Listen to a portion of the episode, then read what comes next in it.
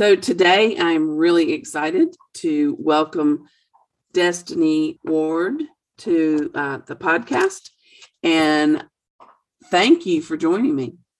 Yes, thank you. Well, I'm excited to get to talk to you. So let's start off, Destiney. How would you introduce yourself personally or professionally, and what would people say about you? If I had to introduce myself,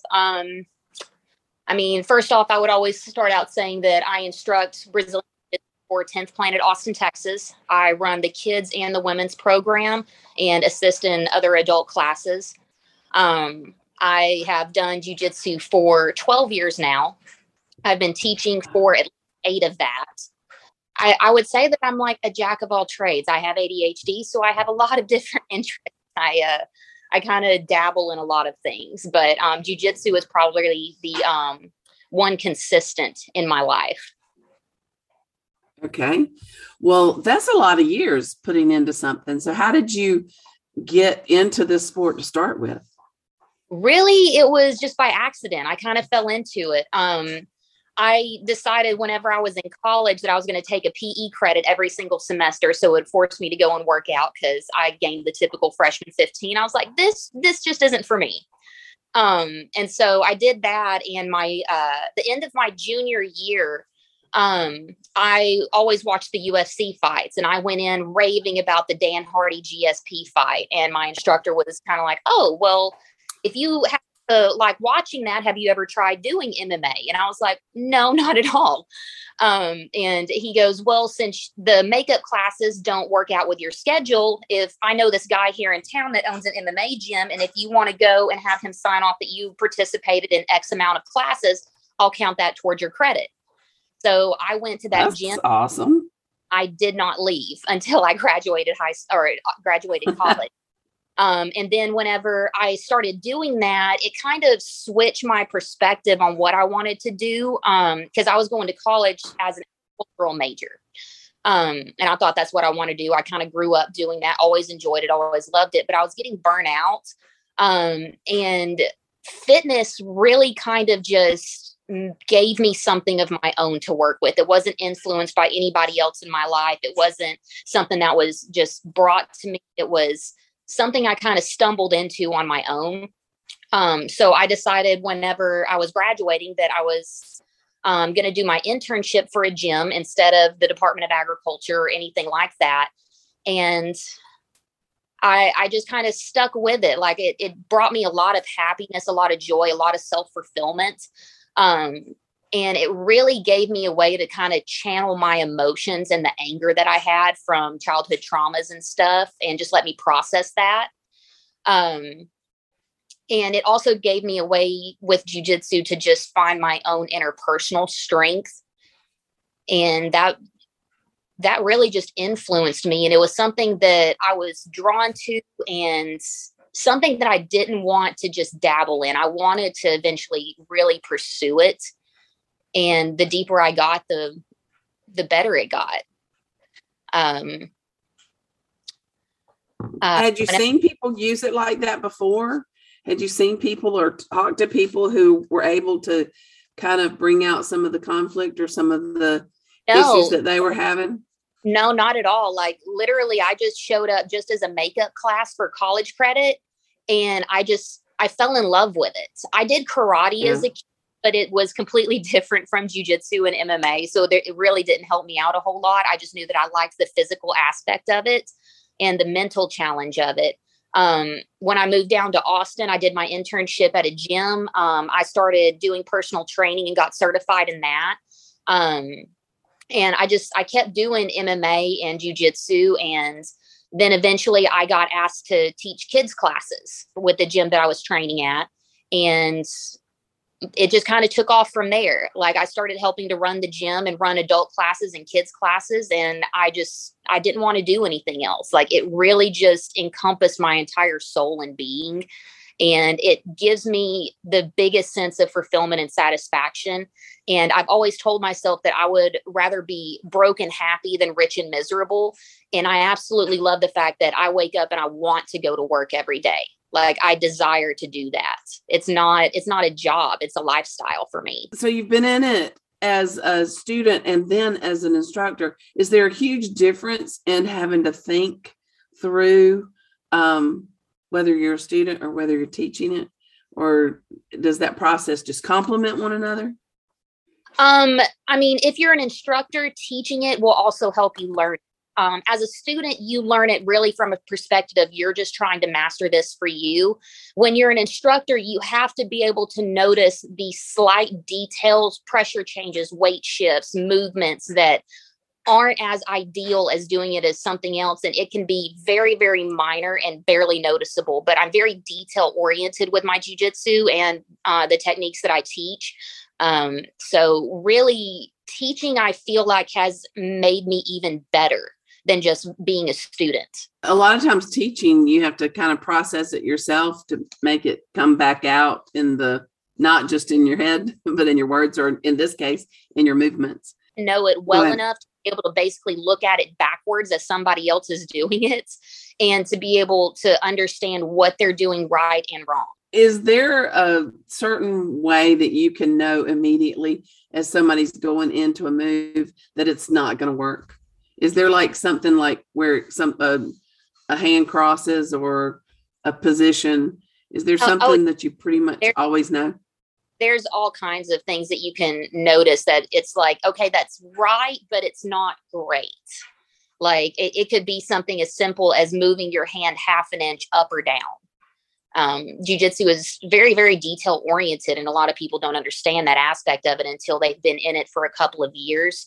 They kind of get the big picture of the techniques, but then as they progress over time, they start noticing how these little bitty details in things really just make the move even better and makes it more fluid.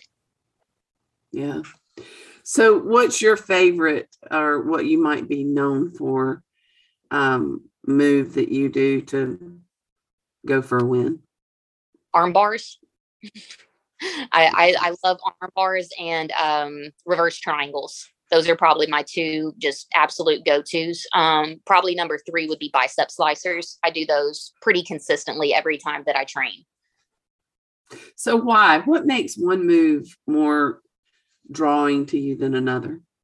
It really just depends person to person. And it also depends on your body type and your style of jiu-jitsu. Some people might play a very heavy top pressure game, while people like me who are smaller, I had to learn how to fight off my back. It was hard for me, especially in the beginning, to really master being dominant on top. That took a lot more time and effort. But fighting off my back, it was just like, that was where I was getting put. And that's what I had to learn to work with. It was the hand that I was dealt. And that's why I always even try and teach just like the little person perspective of jiu-jitsu, because a lot of people are a lot bigger than me. So they're going to have like this different style, this different mindset of how they want to attack. And they're kind of astounded that though they're bigger and stronger, I'm still able to have the advantage. Catches them by surprise.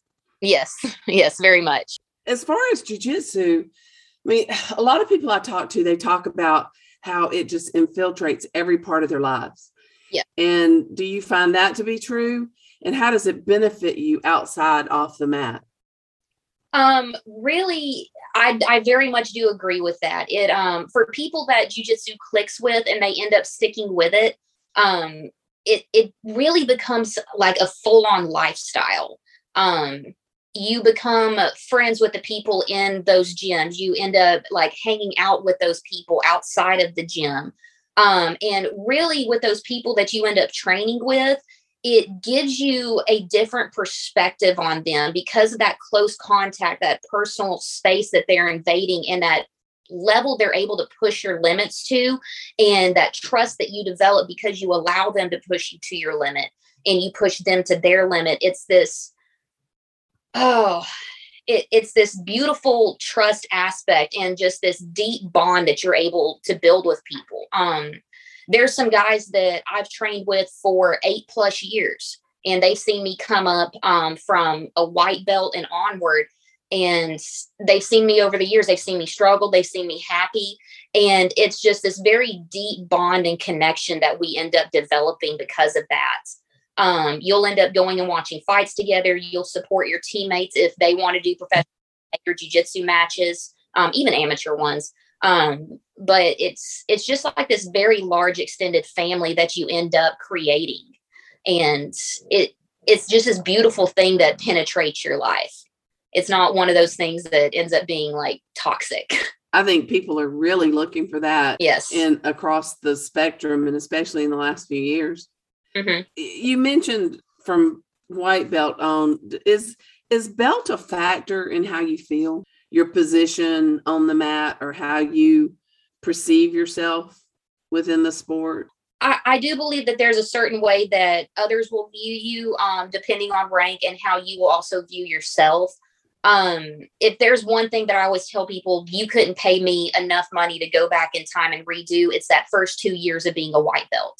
That's the hardest. You just basically, you show up and you just take an ass beating every single day, but that's how you learn it, make you better. And that's true for even guys that are giant power lifters. They show up, they're a white belt, and yet this little 120 pound purple belt female comes along and just eats their lunch.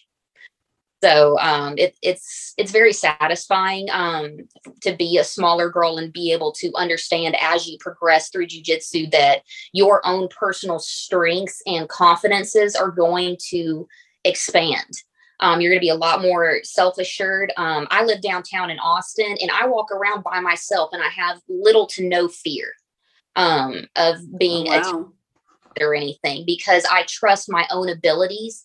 And I spent so many time not training with any other females. I trained with very large males in the gym because when I started, that's really all I had available to me.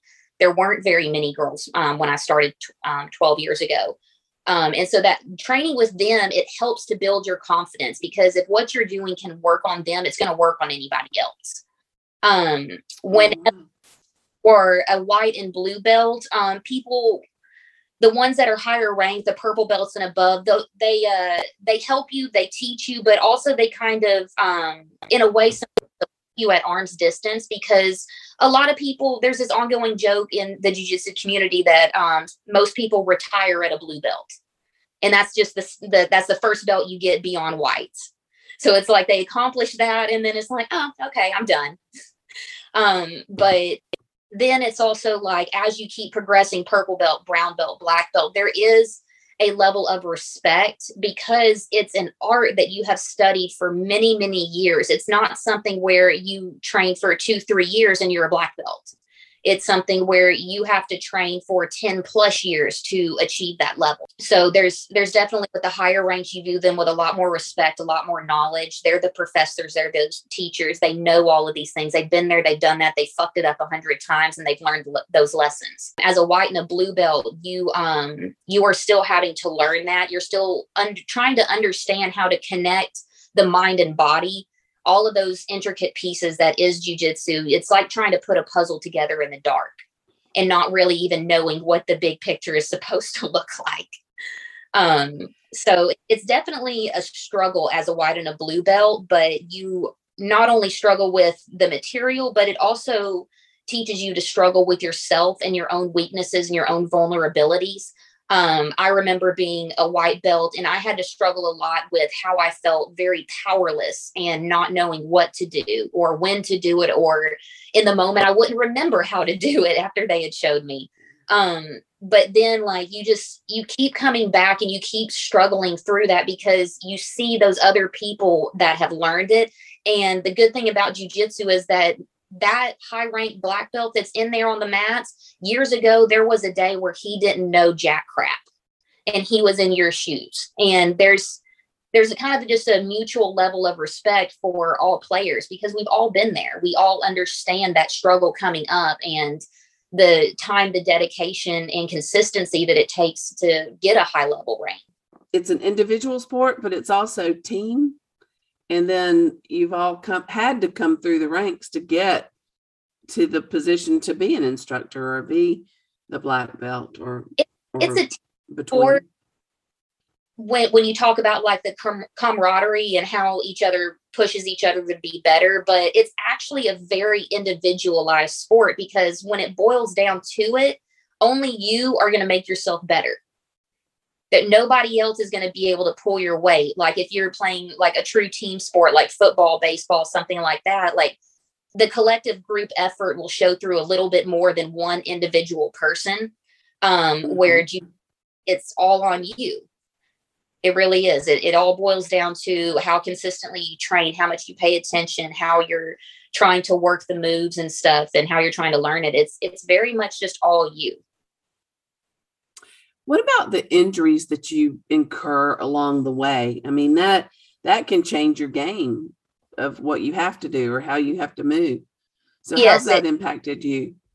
So I have had multiple knee injuries, some of them a lot worse than others.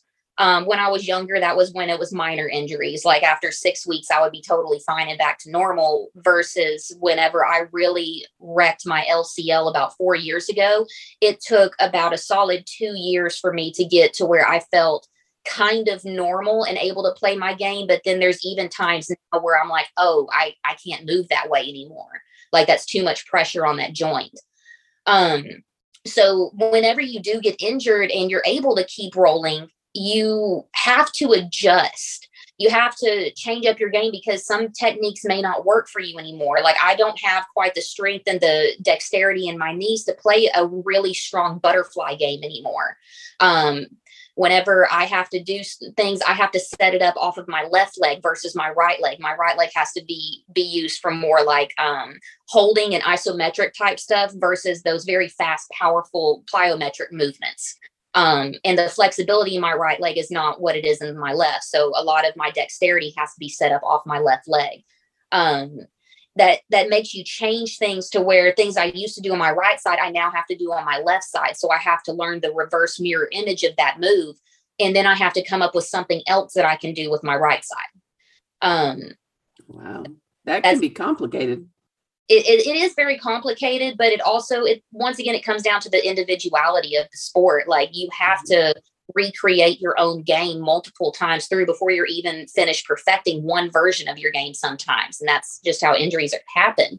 And it's not that we go in there purposely trying to hurt each other. It's just how it is. It's not if you get hurt in jiu-jitsu, it's when and how bad. Wow. Well, and I know you're not going in there to hurt each other, but there's a responsibility, isn't there, for there's a one to tap and stop. If I'm with somebody, my partner has a responsibility on their part to not just throw a submission in as hard and as fast as they can. But there's also a very large responsibility on my part to understand and know my limitations and to be able to tap early and not have that affect my ego. To know that like, that's my limitation. That's as far as I'm willing to take this right now, because I want to come back and roll again tomorrow. I can't be in there just be like, oh, I'm not going to tap. I got to win everything. And that's just not the mentality that I'm capable of having, because I know I have limitations. I do see some people that do train that way, where they just go all out all the time, and they do end up getting hurt. Some of them are still very good jiu-jitsu players. I mean, they're amazing, but they still end up having injuries that take them out. And some of them, I believe that those injuries are unnecessary. Well, that brings me to two questions. One, when you're on the mat every day, are you going as hard as you can every time? Or do you have a specific purpose each time you go on the mat? And then you can take it up to the notch that it needs to in competition, or do you have to go hard? That's really going to vary person to person, depending on what they're trying to do. Like, I show up and I'm there to roll. I'm there to learn. I'm there to give my best to my partner that I can, but am I there to go 100% all the time? Absolutely not. Now there are some, people that I train with that are active competitors and they're very, very good, but even then they know that they have those limits. Some days they show up and it's like, all right, it's time to throw down. And then there's other days where it's like, okay, I need to go a little bit slower. It's closer to a competition. Like maybe it's the next day or a couple of days after. And it's like, I don't want to get hurt right before I compete. So they'll kind of flow a little bit easier. And then there's times where it's like, all right, let's go. And usually partners that have been on the mat for a while, they'll be able to kind of communicate that to who they're training with. And you can also feel the energy somebody is putting out, whether or not they're going to kind of flow or if they're going to step it up. And a lot of times, if you feel somebody stepping it up, if you want to step it up too, you can match their energy. And you can go as hard or as soft as you're wanting to. And good training partners will match that energy. Even if we're rolling and trading partners every single round, each person they go with is going to have that different level of intensity. So one round might let's go. One round might be let's just kind of flow. And that's where a good training partner is going to understand that communication there. And also if they need to be going hard for whatever reason, then they're going to find those people that can and will go hard with them. Yeah. You probably have your favorites that you roll with on a consistent basis. Oh yeah. Yeah. You'll definitely have favorites. There'll be some that you have favorites with that are just because they absolutely demolish you. And it's a learning experience every single time. And then that you've just trained with for years and years and y'all know each other's game. And so it's like this really fun game of physical chess. Like who's going to have that advantage, that upper hand, because you know all their moves and you know how they like to pull them off. And so sometimes you're just very aware of it and you don't make it work out for them. But then there's also other times that they manage to catch you. Yeah. Yeah, I can see. I mean, I guess that's what keeps it exciting. Mm-hmm. No two roles are the same. Yeah. I mean, you know, basically what's coming, but it, they're always extenuating factors. Yes. You also mentioned ego. Mm-hmm. And I want to talk a little bit about that. How do you handle, I mean, you got to have a certain amount of confidence that plays into ego to even do what you're doing. But how do you keep ego in check or do you see people doing that? Is it a topic? It's not necessarily a very talked about topic, but usually people that are lower ranks, they're going to have higher egos. They're going to get a little bit more butthurt, a little bit more frustrated about stuff. The higher ranks, especially the black belts that have been in there 10 plus years, most of them, they don't necessarily have what I call ego. They have confidence in their abilities, but they've been around the game long enough. They are also very humble with their knowledge and their power. like in Spider-Man, with great power comes great responsibility. And they take that responsibility very seriously 9 times out of 10. I mean, of course, every now and then you're going to have like a bad apple in the bunch, but majority of the black belts that I know and that I've interacted with, they're very humble because they came up for years just getting their butt kicked also. So they know the flip side of that coin. And a lot of them, they enjoy being able to teach and show people the better ways to improve their game and their jiu-jitsu. They also understand how to take a loss and to take a win and be very sportsman about it, because it's anybody's game on any day. So like I could go in there and absolutely wreck shop on one dude today and then turn around tomorrow and it's vice versa. So mm-hmm. You can't lead in jiu-jitsu with your ego, because you're going to get checked very quickly, very, very quickly. And you're going to be forcefully humbled. So. Well, that's probably a good thing. That probably makes it even more enjoyable. You can go ahead and put somebody in their place and move on, and then both grow from it. Yeah. So there's quite a growth experience to this sport.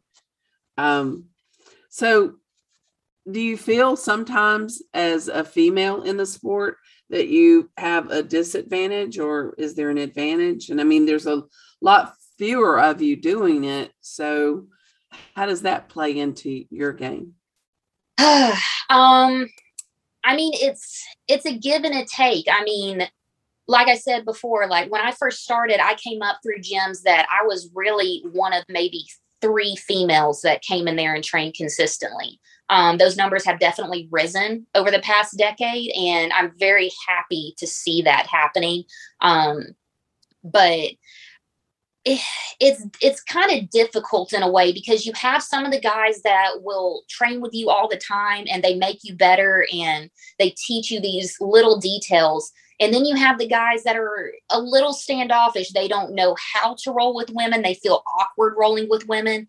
Or they're just flat out assholes and they just like roll like super strong, super hard. And I'm like, one, I'm trying to learn something right now, so you don't need to come at me with that intensity, but also come on and bring it, bro, because I'm going to fuck your world up. Whenever I was a lower ranked belt and I was still learning, there would occasionally be these guys that come in and they just go all out with the girls for some reason. And it's like they're trying to prove some macho masculine point, this very toxic masculine kind of vibe. But there's always going to be those guys that are on the mat also, kind of call them mat enforcers. And so they'll do that, and then they'll be like, okay, bro, come here and have a dose of your own medicine. And it's a very much kind of a give and take relationship. Like you have the guys that are going to just lay the world at your feet jujitsu wise and just help really create your game and bring you up and encourage you. And then you're also going to have these guys that really don't want anything to do with you. So it that's kind of a complicated question. It has its benefits, but it also definitely does have its kind of cons also. I think one of the biggest cons is that there's some women that do come in wanting to actually learn and participate in jiu-jitsu and learn the sport, but they get kind of demoralized a little bit because, one, there's not a whole lot of other females that are there to train with, and they don't feel comfortable training with the men. And there's also men that don't feel comfortable training with the women, but in my women's classes that I teach, I always tell my ladies, don't be afraid to train with the big dudes, because that's actually going to be the reality of a self-defense situation.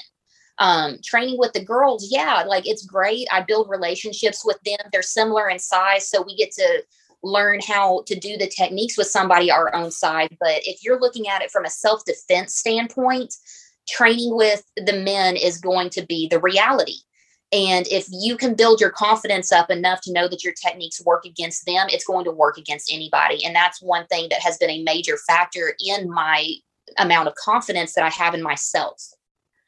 So. Yeah.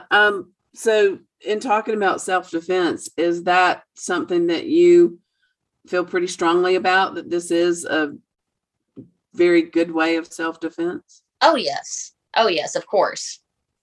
Very much so. Very much so. Because jiu-jitsu isn't just groundwork. It's takedowns. It's throws. There's a lot of Gracie jiu-jitsu that's based in women's self-defense.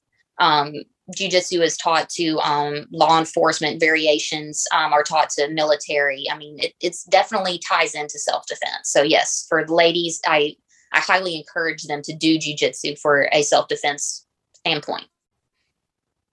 Yeah. So in your teaching the ladies class, what are some of the biggest challenges that you see, or a success story that you kind of have been through with somebody that really impacted you as an instructor?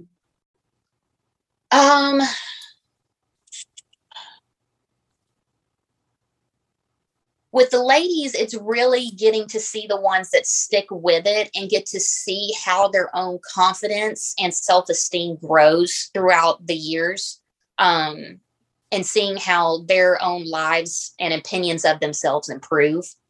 I think that honestly, I get more fulfillment teaching the kids, because I feel like I inspire them a little bit more. I've also done it for longer too. So I've kind of had the opportunity of seeing some of the kids start out super young.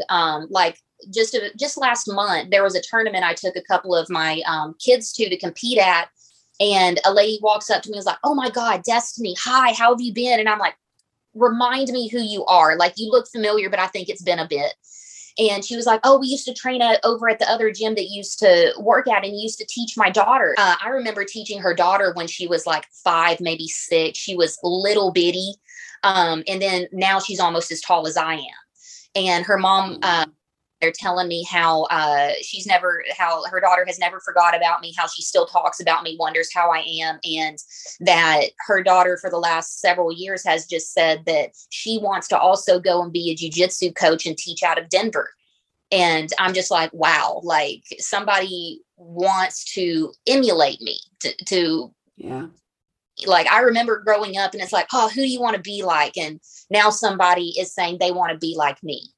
And that makes me feel very good. It's like, maybe I'm doing something worthwhile and that's worth doing in this world. If I can have an impact on 1 out of 10 students that I teach, then hopefully that's a positive impact and they'll remember those lessons that they learned throughout the rest of their lives. I still remember my karate instructor as a kid, and I think about him every now and then. And I never thought that I would actually end up teaching a martial art, but now it's kind of like, you know what, he actually did really inspire me. Like, I very much looked up to him. So it's a good feeling to feel that same thing. And then really just being able to see like grown women come in that are very fearful, that have maybe gone through some type of an assault or some form of a traumatic incident. And then they start training jujitsu, and just to see that confidence grow and that light come back in their eyes, it's very rewarding. I can imagine. So in competition, what kind of competitions are you a part of, and what do you find yourself setting the goals for in competition? I haven't competed in a few years due to knee injuries. I just don't feel like they could hold up to competition level. I mean, the girls that compete regularly, they are amazingly strong and tough. I believe that my technique is good enough to hold up to it, but just the physical limitations of my body right now, I have to admit that as much as I don't want to. I'll be like, yeah, I'm a badass, I can take on anybody. But it's like, no, you're getting a little old, honey. Like, step back and step back. I did multiple jiu-jitsu tournaments, like NAGAs, IBJJF, things like that when I first started. I did one boxing tournament just to see if I liked getting hit in the face before I did a cage fight. I had 4 amateur cage fights, and I absolutely loved it. It was fantastic. But then also, like, my attention started shifting from competing into instructing. And as much as I loved competing, I really enjoyed instructing a whole lot more. I liked teaching the kids. I liked running the adult classes, and I liked how the teaching aspect of it really made me kind of just understand the material a lot better and a lot more in depth. And then also, like, I kind of started running into like injuries and things like that just put my competition training off. And it was just one of those things. Like, I felt like the universe was pushing me into an instructor path versus a competitor path. And I really enjoy that because I've got to work with multiple women who are very high level competitors, and I'm very happy watching them take what I'm able to offer them and be a success story for themselves. Yeah. But having been there, that gives you the understanding of what it's like competition too. And where they're coming from and what they're trying to accomplish. And then I also understand the side of it of how they need to accomplish that. Mm-hmm. So, cage fighting, my son has done that, mm-hmm. but my daughter has not, ventured into that. So was that a big jump for you to want to go into the cage? And I mean, the women fighters in the cage are really tough. I mean, we would stand there and watch the women fight, and they were, the guys were tough. The girls were nasty sometimes, you know. Because the women, we have more to prove still. Like, I mean, there was a time when even Dana White was just like, women aren't going to fight in the UFC. And then, I mean, then comes Ronda Rousey and Holly Holmes and all of that. And they just really paved the way for everybody in the cage fighting.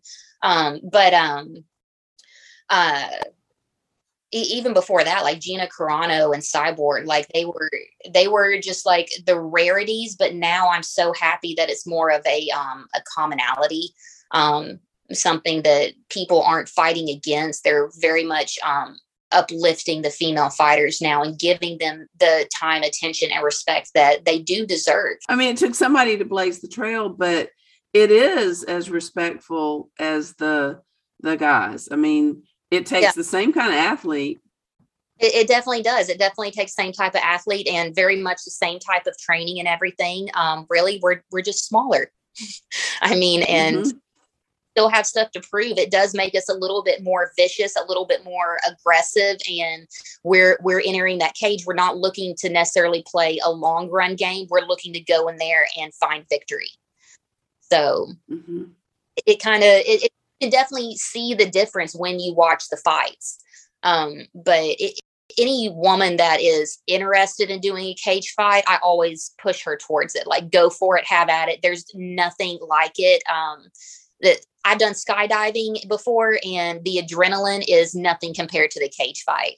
And the satisfaction that you have with yourself, win or lose, is just like, I did that. And now I am a part of a very small percentage of the population that can say that they have gone and done that. And it was probably something that I never really thought that I could or even would do at one point in my life. And now I've done it, and I loved it, and I lived, and now I get to. So you do it again? Oh, yes. Oh, yes. If like my knees could hold up to it, I would definitely do it again for sure. Yeah. Well, when you hear the word unfair, what kind of crosses your mind? Gender inequalities. So. Well, we're just we're honest with that. That's exactly what pops to mind.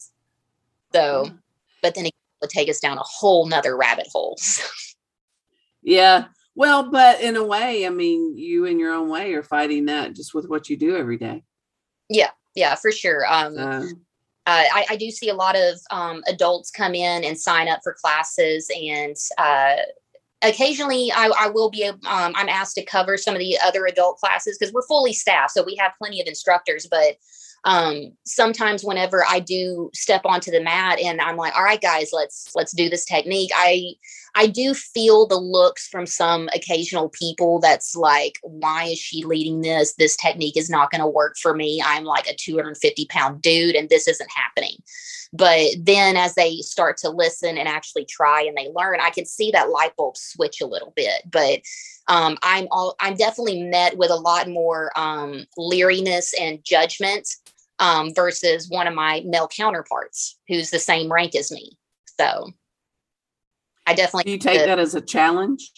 Oh, yeah, of course. It just makes me want to step up that much more and be like, you know what? Fuck you, bro. I know what's up. I've been there. I've done that. So shut up, sit down and listen to me. So. I catch a lot of strength in that. So, but I mean, that goes back to the ego. I mean, their egos get in the way and you kind of have to squelch it down. Yeah, exactly. Sometimes, I mean, I will feel that trigger my own ego, but then it's also like, I just have to step back away from that and be like, no, that's your ego talking, Destiny. Let's play this very fair and evenly. And they'll either come around or they won't. So, but yeah, of course, like my is like, yes, challenge. I accept it. I'll do this. So kind of on the same line, but maybe not. Are there any boulders in your pathway that you just keep slamming up against, whether it be in the gym, out of the gym, just things that keep coming back in life that you just, because you seem so much in charge and going forward. And I mean, does anything knock you off? I have a very deep-seated and really like what's the word I'm looking for? Irrational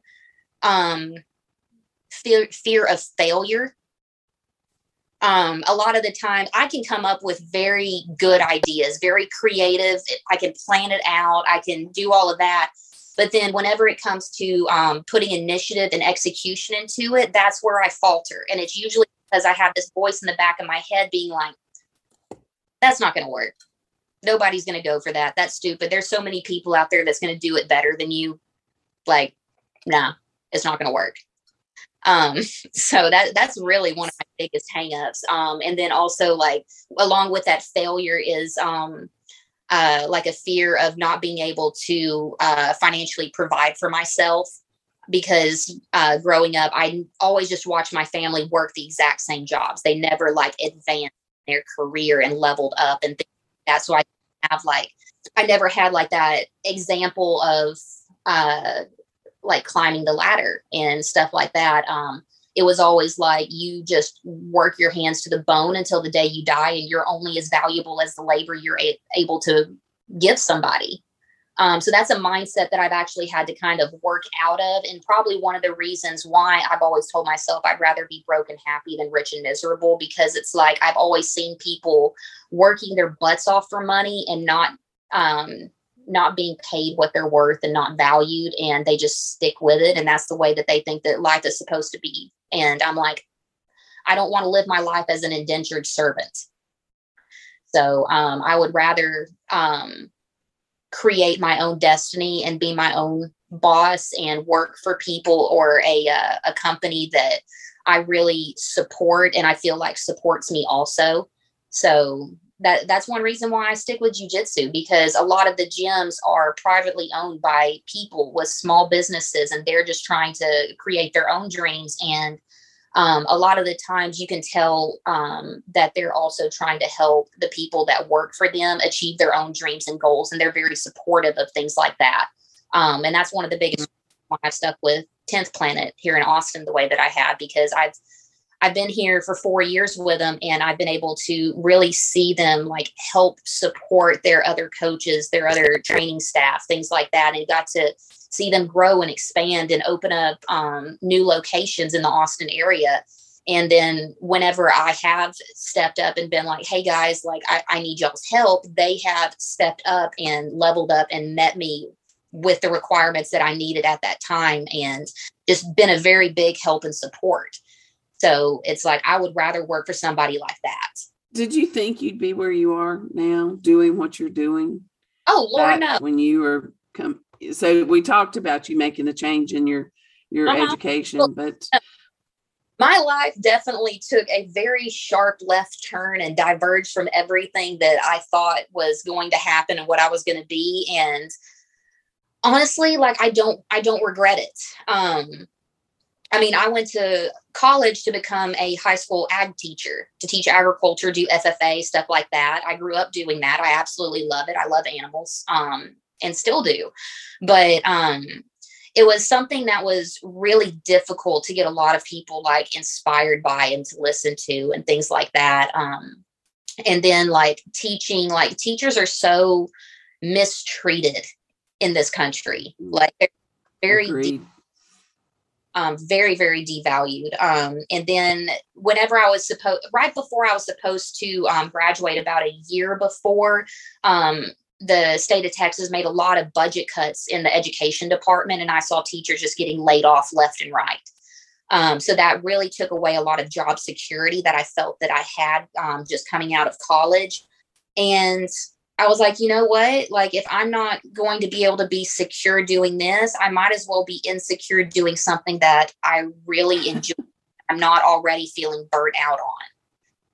So I made the switch, because what was giving me the most dopamine at the time was working out and fitness. And I wanted to connect with people. I wanted to help people change their lifestyles like it had helped me change mine. And the fitness industry just kind of morphed into jiu-jitsu.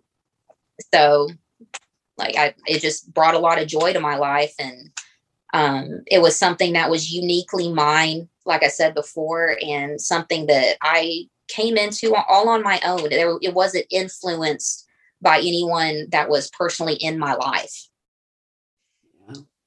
Yeah. So you totally own it.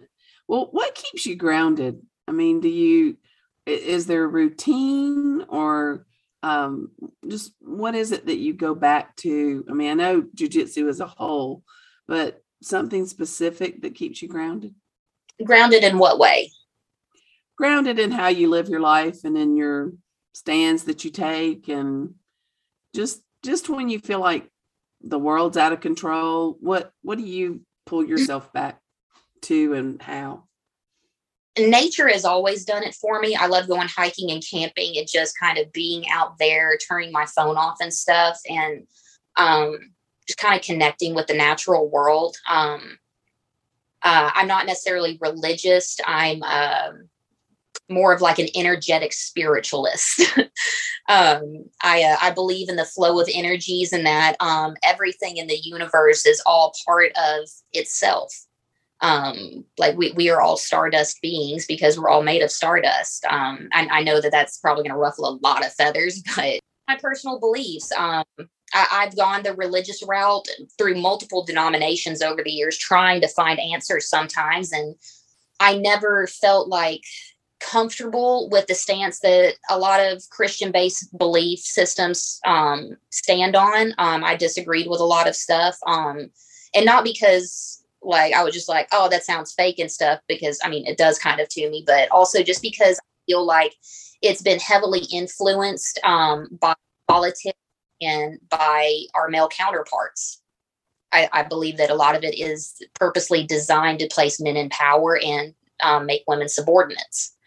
So I really couldn't get on board with that, even though I tried for many, many years.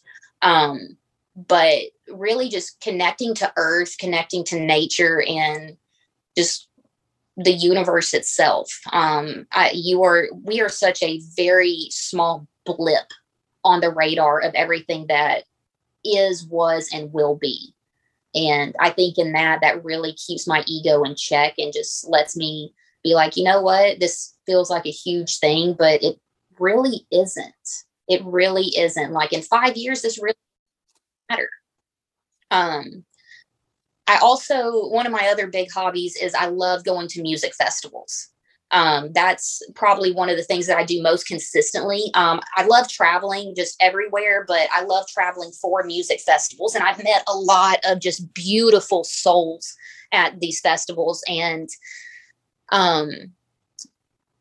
when I'm there, there's this feeling of collective effervescence.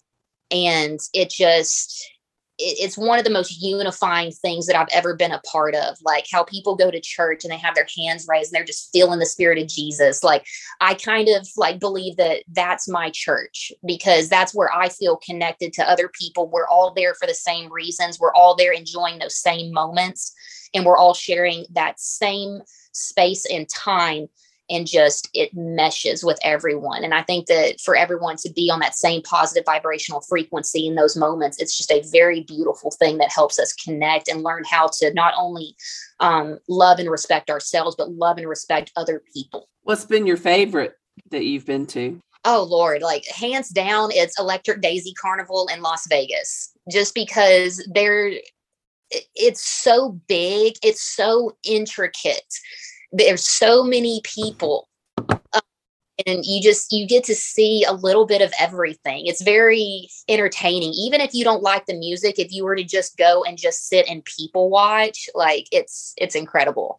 I've met people at these festivals who live all the way on the other side of the country. I've met people from Vermont, from Illinois, Florida, California, and Oklahoma, just Washington State, just everywhere. And to be able to connect to people and have them message you months later and be like, hey, I was having dinner with the group that we all hung out with, and we all did shots for you because we just think you're a beautiful human being.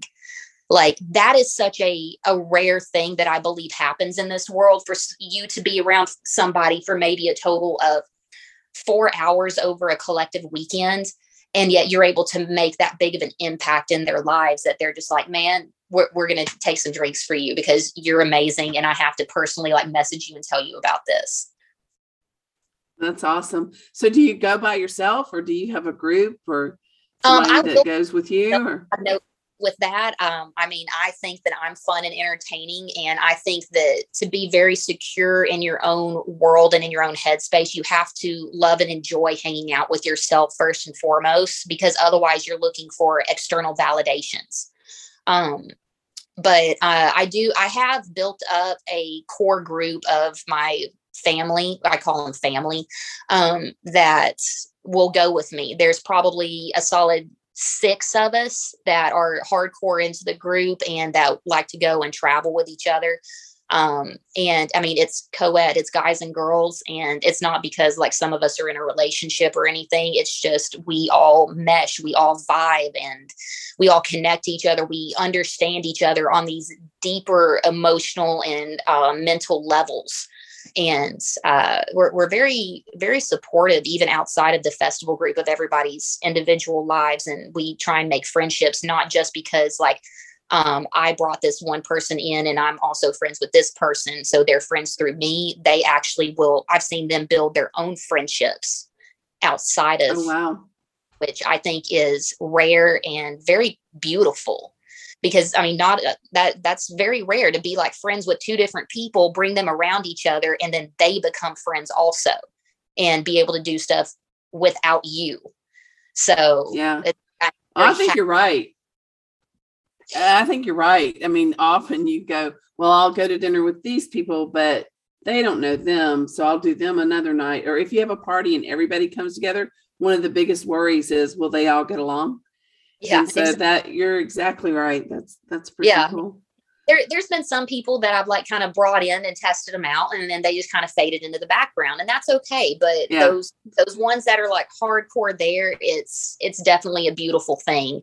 And we absolutely enjoy traveling with each other. And, it's kind of funny because they're always just like, Destiny, all right, who are you going to meet this time? And usually that beautiful energy attracts other beautiful energies. And so it's very, very, very nice. And very, it makes you feel like you're doing something right in the world. COVID probably had a pretty horrible impact on that. Very depressing, and it felt like it was never going to end and we would never get back to the festivals. But it was kind of fun because all the festivals that I had actually already purchased tickets for during 2020, they all got pushed to the fall of 2021. So I had stuff in August, September, October, November, end of December. So it was just kind of like bam, bam, bam, bam, bam, which was just created this whirlwind, but it was amazing because everybody was so happy to be at the festivals again and to be out. It just like, could feel that happiness. Probably appreciated them even more. Yes. Yes. And then I consider myself very lucky because April of last year, the first like big festival back was in Dallas, Texas. It was Abu Dhabi. And I took 3 of my friends out there, and it was the first festival back, and we were able to participate in that. We camped out there that weekend, and it was just amazing. It was a great, like, welcome home. Yeah. Oh, that's pretty cool. So that's obviously something that, doesn't necessarily coincide with the jiu-jitsu world. Mm-mm. So not at all. Like I said, I would also say that like, one thing that's really helped me too has been some hot Bikram yoga. I've done that has done wonders for my, knee mobility and recovery, things like that. It also helps me to just really kind of recenter my mind and things. And then also I love doing, country dancing, and I love West Coast swing dance and things like that. So I actually go out and I do those also. And it doesn't even connect back to jiu-jitsu. It's just a bunch of different people that I get to meet and be around, and different things that I get to learn and experience that bring me joy. So you're definitely a people person. Actually, I'm not. Funny thing, like all my 2 best girlfriends are extroverted and love people, and they love having conversations with people and love talking to them, and I'm usually the one in the background until I kind of get to know you, or you kind of give me this vibe that like you're important in my life. I don't like very surface level, superficial interactions. I prefer that very deep, like let's go to outer space type of energy. But I definitely I've learned with being a personal trainer and teaching jiu-jitsu, I learned how to pretend to be extroverted. You can fit the role. very much an introvert. But I don't necessarily love people. I love energies. So if you give me good energy, I will vibe with you all day long. But if I feel something is off within you, I really won't have anything to do with you. I might tolerate your presence, but I don't enjoy it. Wow. Well, I mean, and that's good to know about yourself, especially if you're going to be an instructor. And then I think on the mat, that would make a difference in how you present yourself. Oh yeah. It definitely, when you're able to feel people's energy and stuff and be sensitive to it, I think that it does kind of help you choose and understand who's going to be around and who's not, and who is in it for the right reasons. But do you try to look at a person and figure out why they are like they are, or what they may have experienced? Or if I care about you, I will. Sometimes I will try to do that, but usually I'll get too deep and too wrapped up into it. So if I don't have like a personal relationship with you, I usually don't try to. I'll kind of feel you out to understand what I need to know, and then that's about it. But like my core group of friends, yeah, like I will do anything and everything to like try and just figure out what makes them tick, what makes them work, how do certain things affect them, and how can I avoid the negative things, or how can I help them through the negative things in the best way that's good for them and effective for them. But then also, what's an effective way to help create joy in their life too? Yeah. Well, what would you tell your 16-year-old self about what's coming, or what they should think, or what she should hold dear? It's going to be shocking. It's going to be hard. It's going to be very emotionally painful, but without the negative and the bad and the dark, you can't have the positive, the good, and the light. There has to be that balance throughout life, and your joys are going to be just as high as your sadnesses are low. That I would be able to tell myself that I am intelligent, resilient, and strong. And no matter what I've gone through in life, I will always be able to come out of it and completely reinvent myself and find the joy that I'm searching for right then. From like middle school through majority of high school, I feel like I was very much in a depressive state. I was not happy with the world around me and the world that I was existing in. Looking back, there was very much a lot of toxicity that I was growing up around. Not necessarily, I mean, yeah. People always say like, oh, other people had it a lot worse than me. But then again, that's me invalidating my own experience. Like I had my own traumas that I faced and I had to deal with, but I'm going to learn how to deal with it and to be okay with it. And every single time something bad happens, I get smarter and I get better. So really, I would just be like, dude, hang in there. Like I remember being a teenager and I had to teach myself to find the silver lining in each day. Like find one thing that was beautiful and that I thought was just absolute magic. And maybe it was something as simple as the sunset turning the sky pinks and oranges and my favorite colors. And sometimes that was it. And I was like, you know what? There's a silver lining. That's what it is today. That's good. And that kind of helped me get through a lot of stuff. And I've kind of carried that on into adulthood, where when I start getting overwhelmed, I'm able to find like that tiny, sometimes it's just ironically funny situation, and that's the silver lining. And then sometimes it's like this very peaceful, beautiful thing. And sometimes it's a big thing. Sometimes it's a small thing. So just keep working with it. Reinvented. Get better. So you've reinvented yourself? I believe sometimes that I think over. Yeah. Sometimes I think you get more than one chance to do that. Matter of fact, I think every decade you have a chance. You have to. I kind of gauge time by 4-year cycles. That just in my mind, that's how I can like see things and how I measure like the amount of change and growth that I've had and that I've gone through. Because every 4 years, it seems like my life is completely different, whether it's for good or for bad, it's completely different. So, yeah. Well, a lot of people get tattoos and they have specific reasons and stories that go with them. And I've seen the one on your arm with the, I think it's an arrow. Yes. So does it have a, yeah. So does that have a particular story? I have a few little phrases tattooed on me. The one over here on my arrow above, it says, "Be wild and free." And then below it, it says, "Not all who wander are lost." So, because a lot of the times, like I haven't in my life, I haven't followed like that, that quote unquote normal pathway. Like I'm 33 years old. I've never been married. I haven't had any children. I don't work like a corporate 9-to-5 job.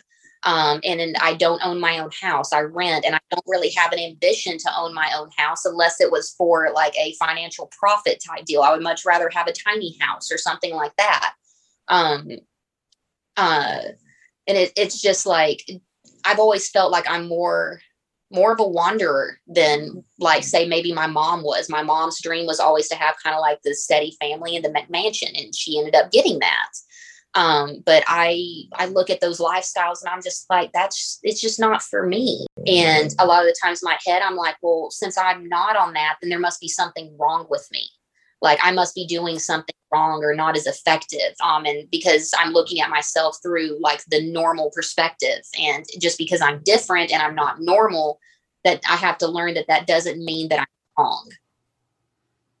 I also have right here on the inside of my forearm, I have "What if I fall? Oh, but my darling, what if you fly?"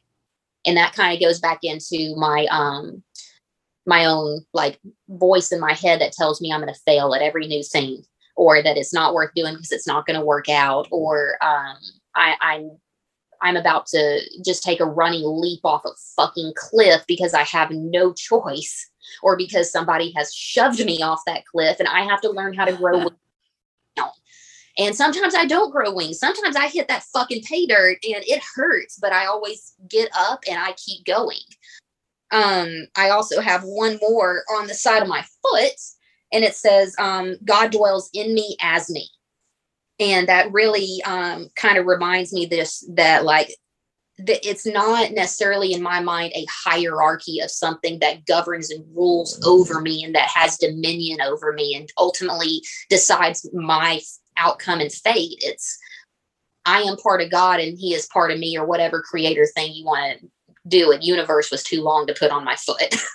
It's just like God dwells in me as me. And it's like, if the perception of creation is like love and everything is a part of everything and it's all meant to flow and be light, and you got to have the light with the darkness, like as above so below, like there's everything that equalizes in life. Like the highest creation is a part of me. I am part of that big bang, that cosmic stardust that happened to just collide correctly and create myself, and to create the dinosaur that lived millions of years ago, and to create this. Like we are all just designed and a part of each other. Like energy is neither created nor destroyed. So like we all have to cycle through something and be transmuted into other forms of energy and matter. So it just, so you've done a tremendous amount of thinking and inner exploring, and I have a Pisces stellium in my inner planets when it comes to astrology. And so, yes, I am very much a deep, abstract thinker.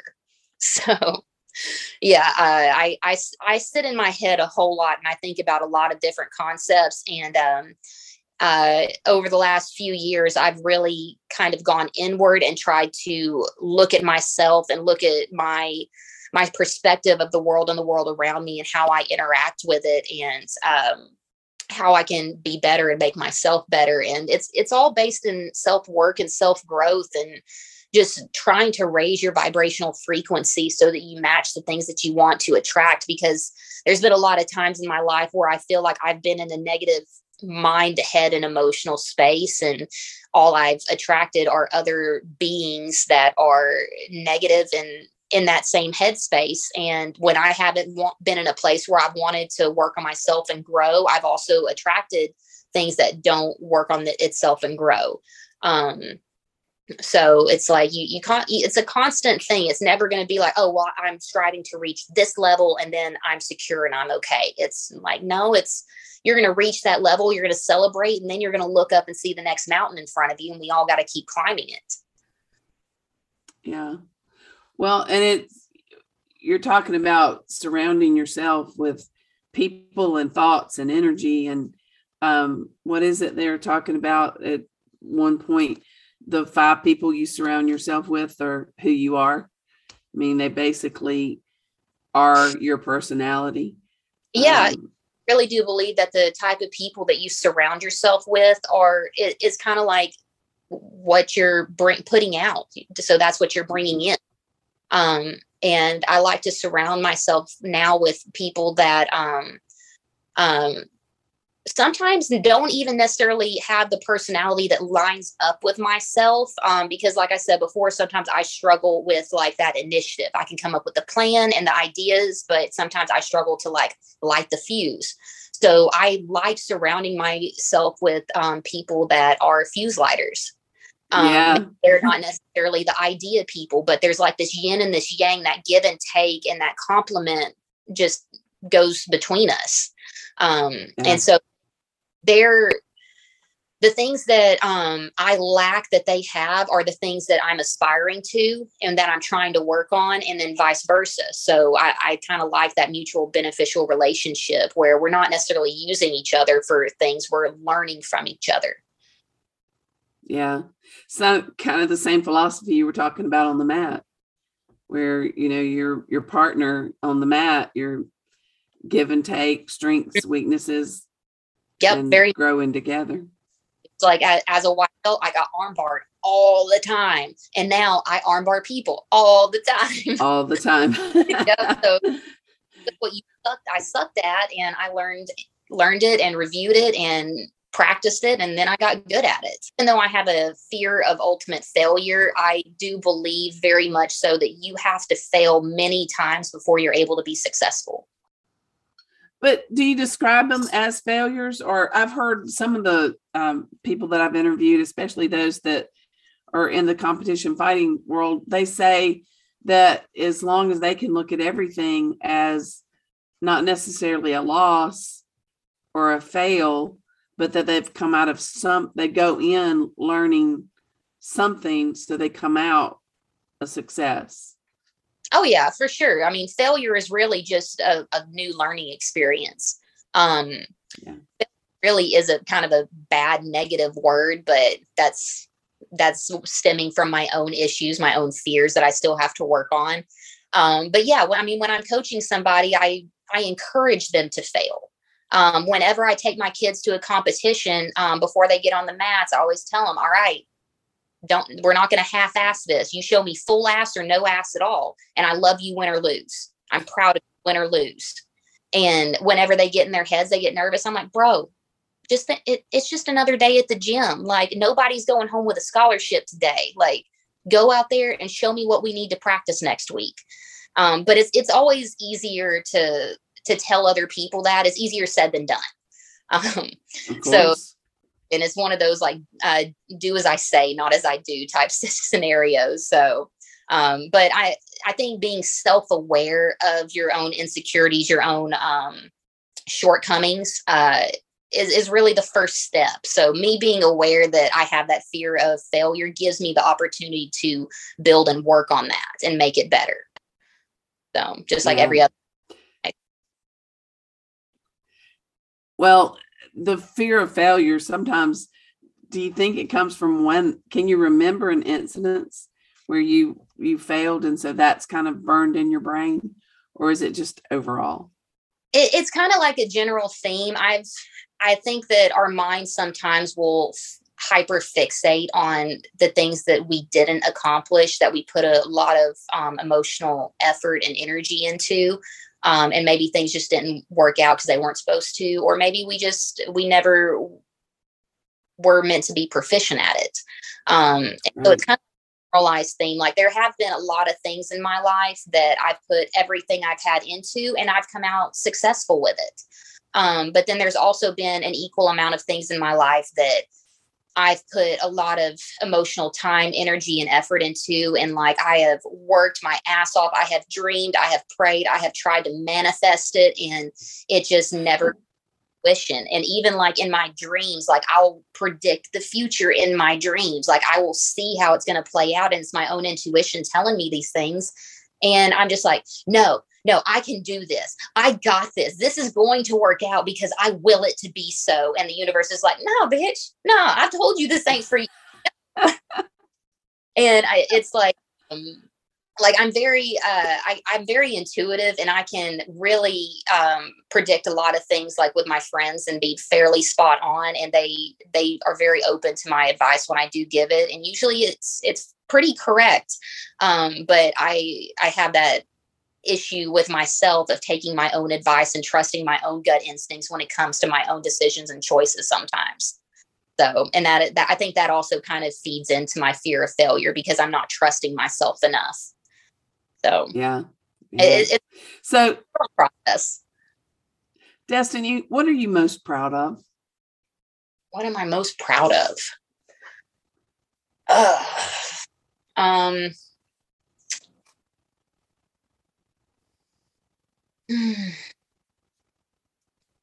I think one of my biggest gifts is my ability to adapt to situations, good or bad.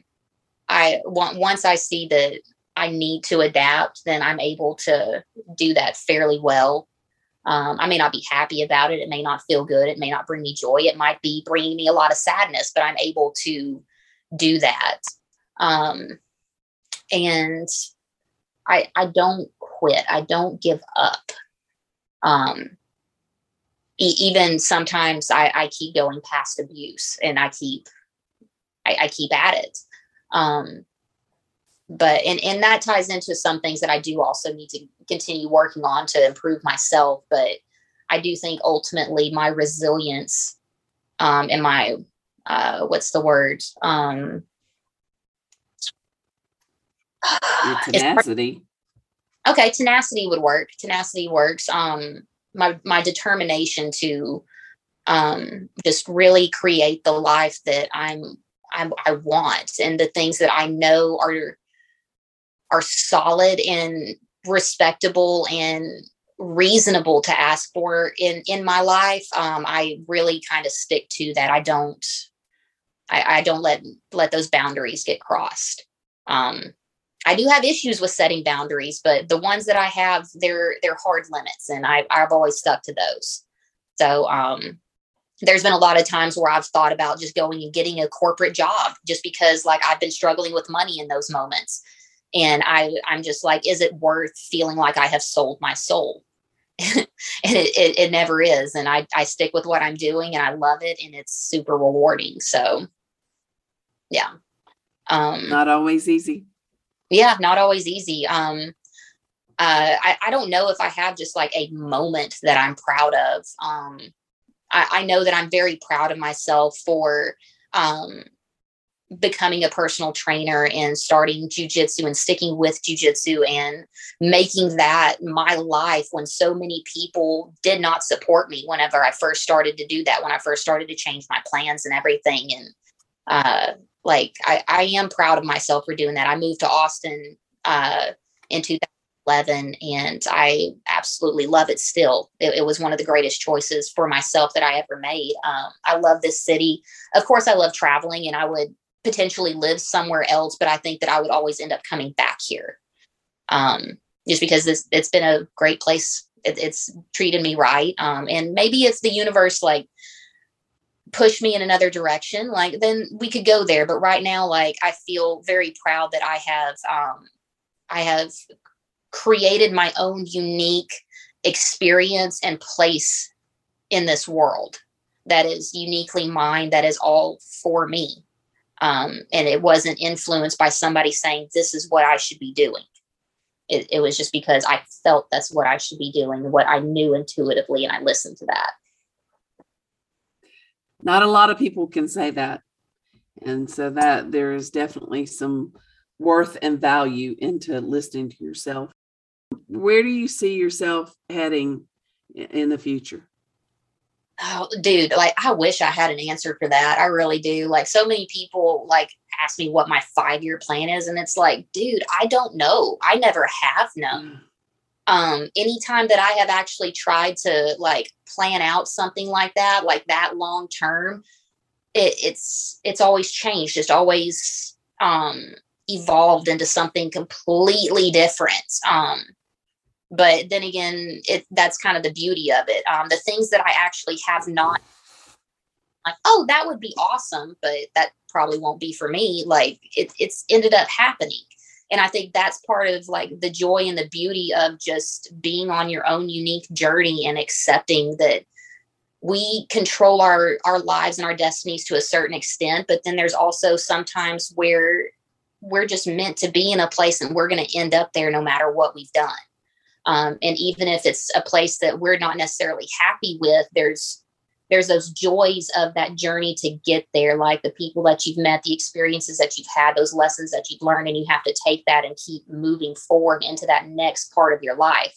Kind of like how I measure my life in 4-year increments, because things are completely different 4 years from now. You feel and you think and you're doing things that are different. Some things might be the same. I mean, like I've done jiu-jitsu for 12 years, so that's 3 measurements of time for me. But each segment of those time capsules has been a different form of jiu-jitsu, a different path, a different mindset, a different way of doing it. When I first started, it was about learning. I was very aggressive. It was about processing traumas and anger, and I was just very like about it.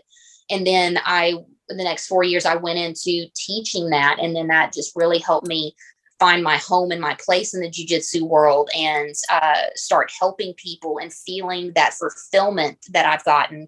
And now in the last 4 years, I've dealt with a lot of my own personal injuries that have kind of made me have to adapt and change into those situations and dive deeper into the instructor realm of things, since I no longer am a competitor.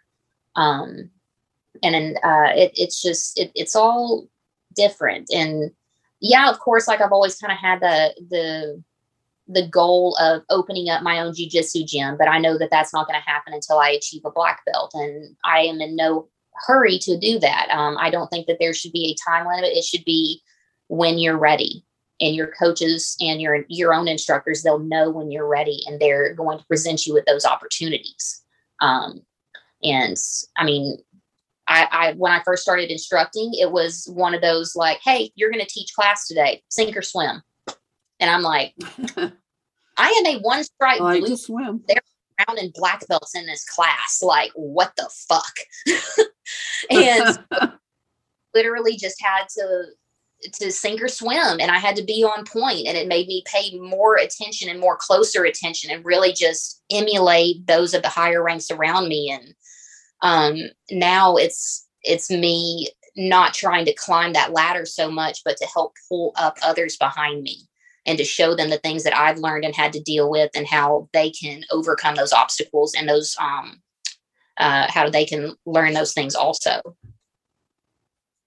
That's awesome. That's maturity. Well, I'm getting older, so hopefully that comes. Yeah, so there you go. Yeah, it comes. It comes. I meant that as a compliment of the highest. I appreciate it. If you had one superpower and you had it for 24 hours, and you could do anything with it, personally or professionally, what would you do? What would you choose to be your superpower, and how would you use it? Oh, Lord. If I was still 6 years old, it would be to fly. Like, obsessed with that as a child. I was like, I want to fly. But I don't even know if it would actually be like a superpower. Really, I think the thing that I most desire to be able to do that I just can't, and I see it as a superpower in other people, is art. Like whether it's singing or whether it's painting or drawing, especially like just artists that they can create these very intricate, beautiful things that you stare at, and there's so much hidden meaning and complexity in them. It's mind-boggling. And I feel like one of the cruelest things the universe did was put all this awesome stuff in my head, but I have no ability to like get it out and produce it the way that I would want to, because like I can barely draw a stick figure. So like I marvel at stuff like that. And I very much like, that's one of the things in this world that I'm like, you know what, if I found like a genie in a lamp, like that would be one of my wishes. I would wish that I had the ability to be an artist of that level, to just sit down with a piece of paper and a pen and draw something out and make it look like a photograph. Like that's astounding to me.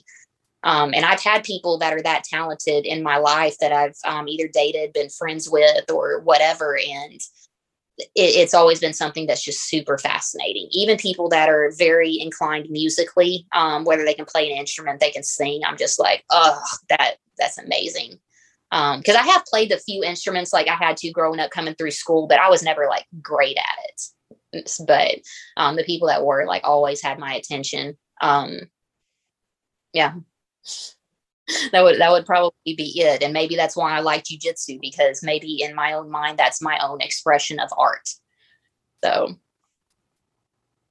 I hear you. I believe it is. There is an art to it.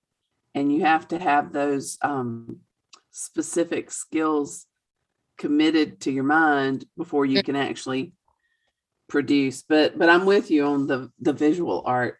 I think sometimes it's, if you have something you can show somebody or do, it's so much easier to communicate that than if you can't. I mean, if it's just in your head. So yeah. I'm with you on that. That would be a good 24 hours spent. So how do people get in touch or follow you, watch what you're doing, or if they wanted to look at you as personal training? I mean, really the best way to follow me is probably through Instagram at Destiney Word. You just gotta get the spelling of my name right. DESTINEYWORD. And that's really the easiest way to like get a hold of me. Just slide into the DMs and just follow me and stuff. There's always jiu-jitsu links and videos that I'm posting. I'm trying to also get a little bit more involved with producing instructional videos and things like that. So that's also going to be kind of on the horizon here pretty soon. Private training sessions or interested in even doing jiu-jitsu, dude, hit up 10th Planet ATX. Like go sign up, and I'm there Monday through Friday. Destiney, thank you. It's been fabulous. Yes, thank you.